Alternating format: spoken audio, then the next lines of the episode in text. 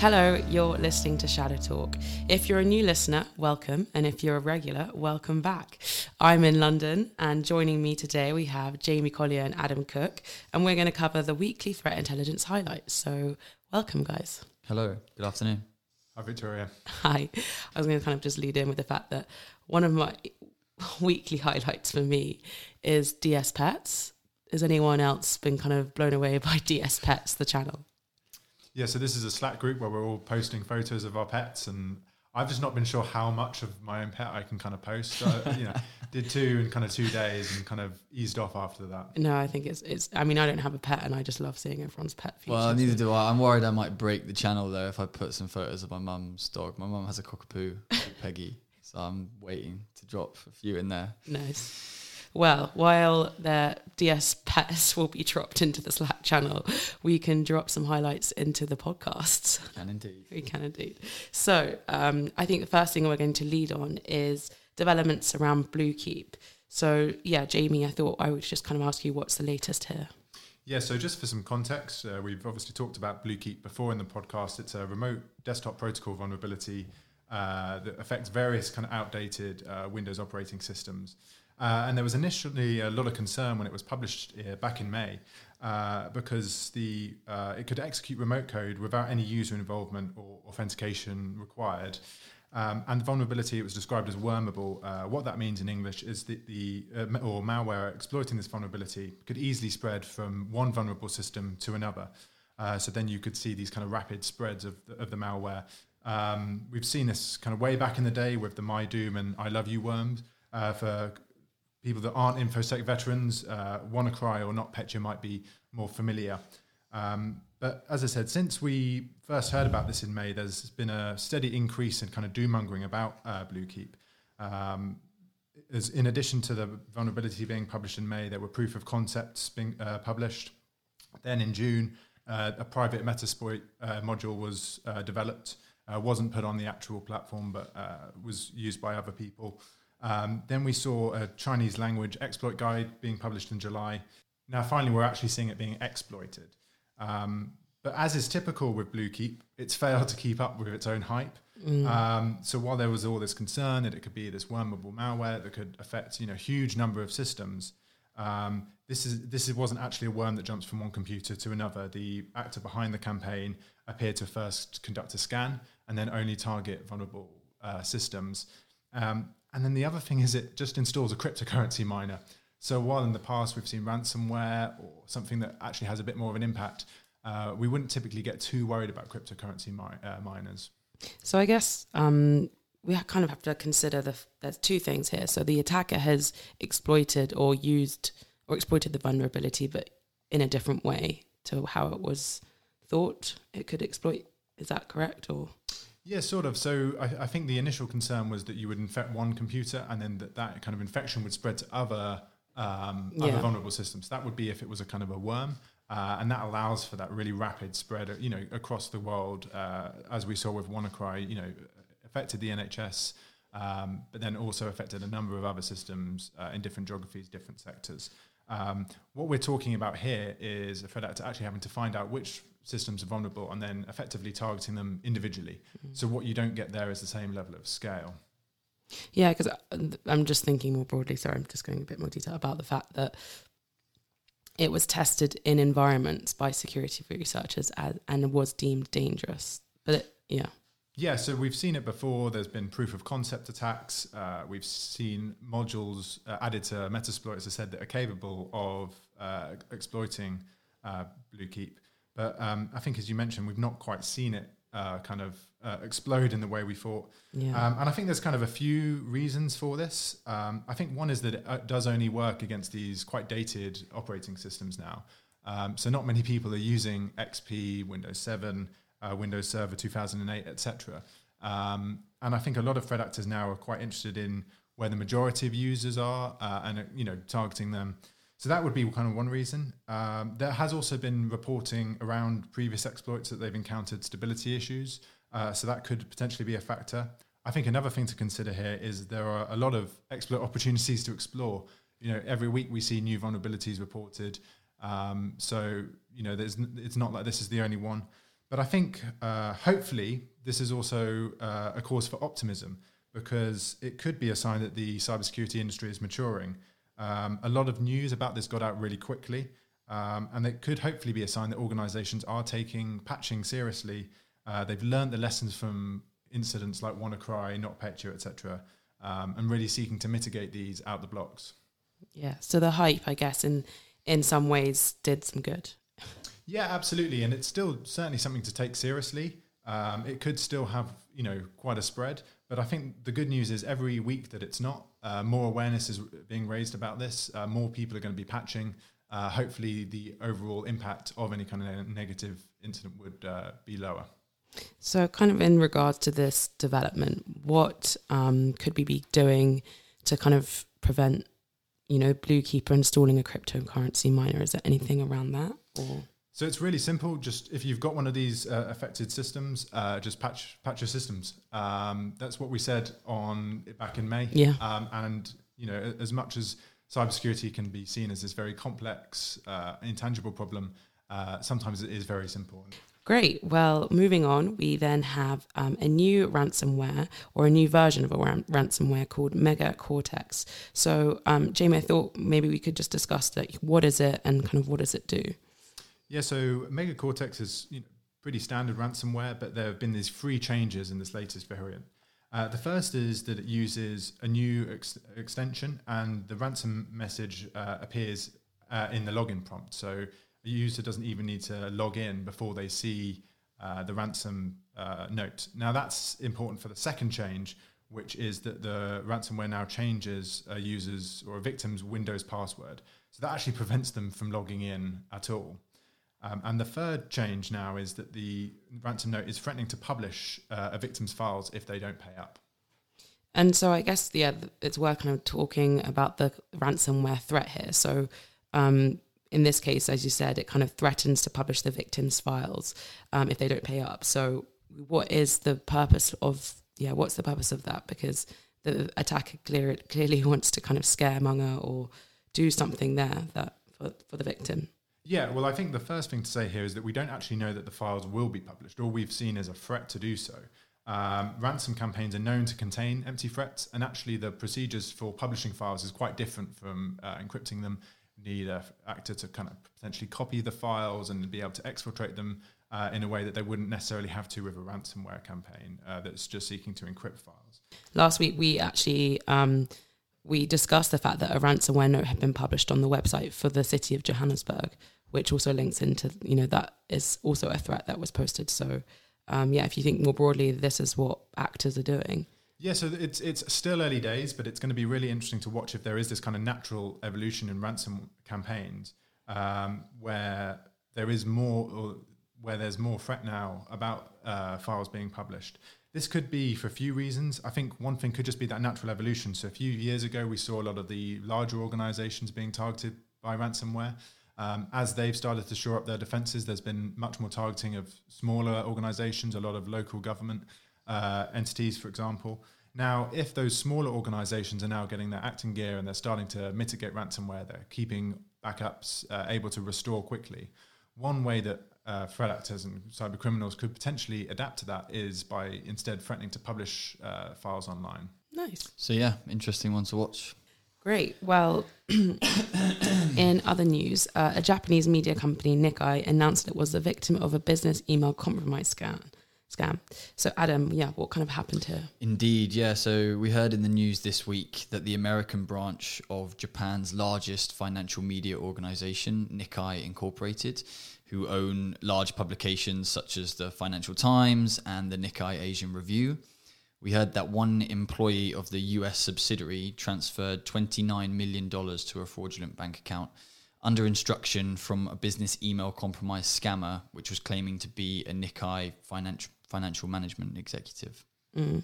I think the it's kind of interesting the way that the a- attacker dressed up as a Nikkei um, management executive. So that in that case, what we can see here is account takeover. So the victim would have been yeah frauded in that case. Absolutely, yeah. So reporting suggested that this was a form of business email compromise that people are calling vendor email compromise, where a third party is compromised and their account is then used for the attack. So some might initially hear of this story and think that alarm bells should be ringing when a third party is asking you to transfer such a large sum. But this form of compromise is very difficult to detect as it's likely that the threat actors who were doing this compromised the email account of the vendor, making any you know seemingly fraudulent emails seem 100% legitimate. There was kind of two two aspects to this. I guess that the threat actors after compromising the vendor's email account, had a couple of options. One was either to set up an email forwarding rule so that communications could be monitored, and then an opportunity to send through a fraudulent invoice or transaction request could then be capitalized on. Or, and this is the more likely case for the Nikkei instance, is that the attackers send an edited invoice from the compromised account, therefore making it seem, you know, or appear completely legitimate. So it's interesting. It's possible that the attackers used a combination of both, maybe tracing lines of communication and exchanges of information throughout, uh, you know, exchanges between the two, and then used those in the fraudulent emails sent from the legitimate account, helping them to literally raise no suspicions on the user's end. So it makes you know that type of scam very difficult to detect as it goes beyond the traditional security training that most employees get nowadays who are often told to look out for emails from untrusted sources or you know indeed unknown sources. But it's hard to place all the blame on the employee in this instance if they believe that they are corresponding with a legitimate of course yeah. Yeah as you kind of um, touched on the fact that traditional mitigation would be, you know, when you're an employee, look out for an email that seems a bit rushed, that there's spot, you know, poor spelling, typos. Those are common things that we should be looking at. You, you're never really taught, um, or you don't really look out for people to who are trusted people, are trusted parties. So there's another thing to consider here when you're speaking with, you know, partners, clients, yep. your own um, colleagues. Mm-hmm. Um, so it adds kind of another um, element to this. Yeah, absolutely, and it's you know it's evidence that these kind of scams are you know becoming not only more common but more sophisticated. I think I read that there was reporting from the FBI's like in like annual report or something suggesting that losses from such attacks are increasing year on year likely because groups that specialized in these kind of scams, you know, are strengthening their TTPs and their tactics. Yeah. Well, in fact, actually, in 2018, we published a report called um, Cyber Criminals on the Outlook for Your Emails. So this was a report tar- uh, based on business email compromise.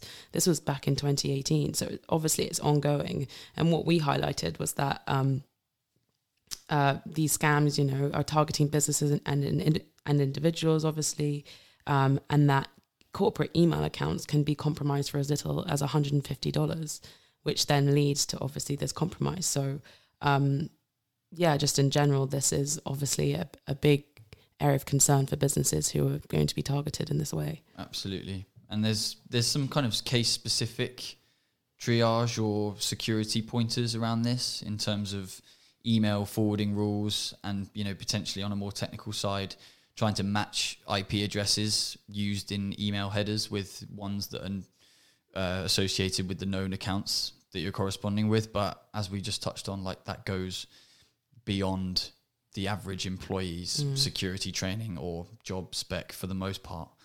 But more more widely, it's important to understand or underline procedures such as two-factor authentication. You know, uh, all the kind of by the by stuff helps to protect accounts whose password might be leaked in large data breaches. Of course, I think another thing um, to kind of focus on is the the attackers obviously identified all these different steps when they were doing this account takeover. First, they had to identify the fact that they needed to find a compromised account. Um, then they needed to find the individual who they were going to target. Then they would have to consider the fact that they would need to funnel the money through the bank. So that's another element within their campaign. Yep. And I think that point, the last point I just mentioned on about, you know, the actual bank transfer is also something that needs to be scrutinized when you're going through this process within the business. You know, if if that person is in charge of transferring money, should there be uh, stronger protocols or uh, more, yeah, solid protocols in place to prevent that amount being transferred? But when I say this, of course, you know, it really comes down to the business. So, for example, um, 29 million being transferred from a small cafe would obviously not make sense. But Sure. if you're dealing, as you, as we kind of touched on, the fact that Nikkei is a global corporation, it will be Mm. dealing with these kinds of amounts constantly, day to day, and so. I guess you know you've got to think about the employees who are transferring it, so you've got to have protocols there. But also, you know, the bank um, needs to be thinking about protocols that could prevent this as well. So there are so many different steps when you're um, approaching this. Definitely. Um, I guess one thing to kind of go back to is the fact that the account, um, the victim, th- so the third party's victim account, that was compromised um, via account takeover. Um, I guess to kind of touch on the fact that if you're looking to kind of prevent this, one way would be to kind of monitor for uh, credential exposure. And there are many platforms in place, including Digital Shadows, Searchlight Absolutely. which can um, monitor for these um, account com- compromises. So, um, yeah, that that's just there are a lot of ways that you can approach this to kind of prevent that moving forwards. I guess. 100%. I think the other thing is if you're worried about the vendor compromise uh, and you're kind of a bit of a MITRE ATT&CK nerd, then um, the tactic is referred to as trusted relationship. Uh, so there's a lot of content on the MITRE website about uh, threat actors that do this, how they do it, etc. Nice. Yeah, I like that. Great. And yeah, while we're on the subject of um, credential exposure or breaches, there is um, news that web.com experienced a data breach. So I guess, um, yeah, what exactly was compromised here? Yeah, so again in the news this week, we heard that web.com had suffered a breach which exposed user account information, such things as names, addresses, phone numbers, etc. Uh, no payment information reportedly, but subsidiaries of web.com, including Network Solutions and Register.com, uh, were were breached as well. As Network Solutions is the fifth largest registrar in the world, so it's likely there was a significant amount of user information exposed in this case. And again, researchers state that this should be a wake up call for organizations to improve their approach to security. But the reality is, with you know much of the reporting on large data breaches, it's often the case that big organizations tend to wait until they are compromised before they make a move towards these improvements. Yeah, and I guess it is just a bit frustrating because obviously we see breaches, you know, day to day, week by week. Like, you know, this breach that has just occurred shouldn't be another wake up call. Like, surely we're all we should all be awake by now. Yeah, I mean, you'd like to think so, wouldn't you? But you, just said it there. We see them every week. So Yeah. it's it's actually something that the the Digital Shadows intelligence team is looking at analyzing in this week's intelligence summary. Uh, which, as our listeners should know, is available on the Digital Shadows website. All weekly intelligence summaries are. Yeah. So Uh, that's resources.digitalshadows.com. That's the one. You can also subscribe to that for those weekly intelligence updates. Um, so yeah, as I said, th- this week uh, we kind of hooked that uh, or that analysis on the reporting that 21 million login credentials and accounts are being sold on dark web marketplaces associated with some of the Fortune 500 companies. And while these reports and you know those similar like it, like the ones like Web.com, often grab the headlines, Digital Shadows has actually observed a significant number of breaches affecting smaller and mid-sized organizations within the same reporting period, so within the last week or so. It's nothing new that data breaches affect organizations of all sizes, but some of the analysis that the team is looking to provide this week acknowledges that the dark web is a trove of forums and marketplaces that sell and distribute this data, but there's also open source platforms, you know, that can often be overlooked as a facilitator of breach data distribution Yeah. as well. And I, and I think that's a nice point. You know, there is always this, if we, we're back on the word hype, you know, hype around the dark web. And it's very common that your data is equally available on the open and the deep web. So yeah, yeah, hundred um, all these angles you've got to. Um, I think it's also something that the threat intelligence industry could be a lot better at, um, I've, and the cybersecurity teams as well. I think we often get quite defeatist when there has been a data breach. We think that's the attack done, we're the victim. Um, you know, how do we prevent this in the future? But actually, as Adam said, there's a lot of different places this data can go, and all of those kind of different sources have different implications uh, for a potential victim. Uh, and, you know, they can need to kind of think about where it's going to go, how they can potentially put some mitigation or containment steps in. Uh, likewise, I think for the threat intelligence industry, we talk a lot about the kill chain as an attack is going on, but there's this kind of post attack kill chain that we're almost seeing where data can go to different places, it can be used in different ways. Um, and I think we need to get better at uh, developing the kind of or using the concepts that we've already got in place uh, and applying them to that kind of problem. Yeah, to the cleanup. Mhm. Well, great. So I think that's everything for this week. Of course, um, Adam has touched on the fact that you can visit resources.digitalstrategies.com to find out more information around uh, the weekly highlights. But yes, once again, thank you all for listening, and we really hope you enjoyed today's podcast. Thank you.